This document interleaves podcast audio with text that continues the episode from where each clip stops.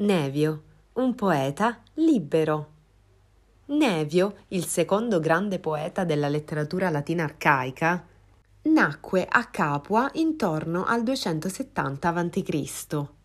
I suoi concittadini, come quasi tutti i campani, godevano della condizione di cives sine suffragio, erano cioè tenuti agli stessi obblighi dei cittadini romani, dalla leva al pagamento dei tributi, ma non potevano votare a Roma né tantomeno accedere alle cariche pubbliche. La cittadinanza completa era riservata ai cittadini romani di sesso maschile, di condizione libera e di età superiore ai 17 anni. Erano esclusi dall'elettorato attivo e passivo gli stranieri residenti, le donne e gli schiavi. Nevio originario di una città non troppo distante da Roma, percepiva la profonda iniquità della civitas sine suffragio, che rendeva gli alleati sudditi dei romani. Ma nella nuova Roma, uscita vincitrice dalla prima guerra punica, dove si cominciavano a mettere in scena spettacoli regolari alla greca, la libertà di parola poteva trovare uno spazio maggiore che in passato.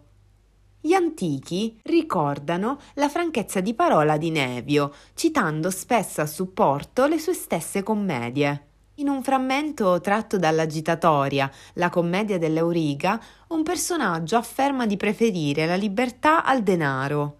Si tratta probabilmente di un ragazzo che si oppone a suo padre, che vorrebbe vederlo sposato a una ricca matrona. Estrapolato dal suo contesto, il verso era diventato una sentenza proverbiale sul valore irrinunciabile della libertà. Ego semper pluris feci, potiorenque abui libertatem multo quam pecuniam. Ho sempre tenuto in gran conto la libertà e l'ho ritenuta di molto preferibile al denaro. Gli antichi consideravano Nevio il poeta della libertà e ritenevano che avesse sperimentato anche la condizione di prigionia. In quell'occasione avrebbe composto due commedie, Ariolus, l'indovino, e Leon, il leone. Ma la notizia è di dubbia attendibilità. Gli attacchi di Nevio non si arrestarono neanche davanti ai cittadini più potenti. In un'opera sconosciuta, Nevio ricordava uno scandalo in cui era stato coinvolto Scipione, il futuro africano, trascinato via nudo dalla casa di un amante. Ma la libertà di parola con cui Nevio prendeva di mira i personaggi più in vista gli si ritorse contro. Secondo le fonti antiche, il poeta avrebbe messo in giro un verso in cui si faceva beffe della potente famiglia dei Metelli. Fato Metelli Rome fiunt consules. Il verso si presta a una doppia interpretazione.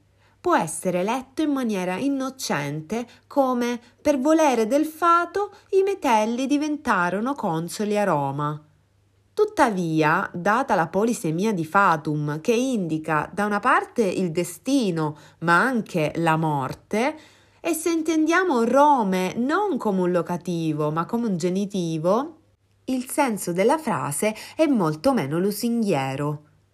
Per la rovina di Roma i metelli diventarono consoli. Nevio fu costretto all'esilio dai metelli e morì nel 201 in Africa, ad Utica. La franchezza di parola gli era costata cara.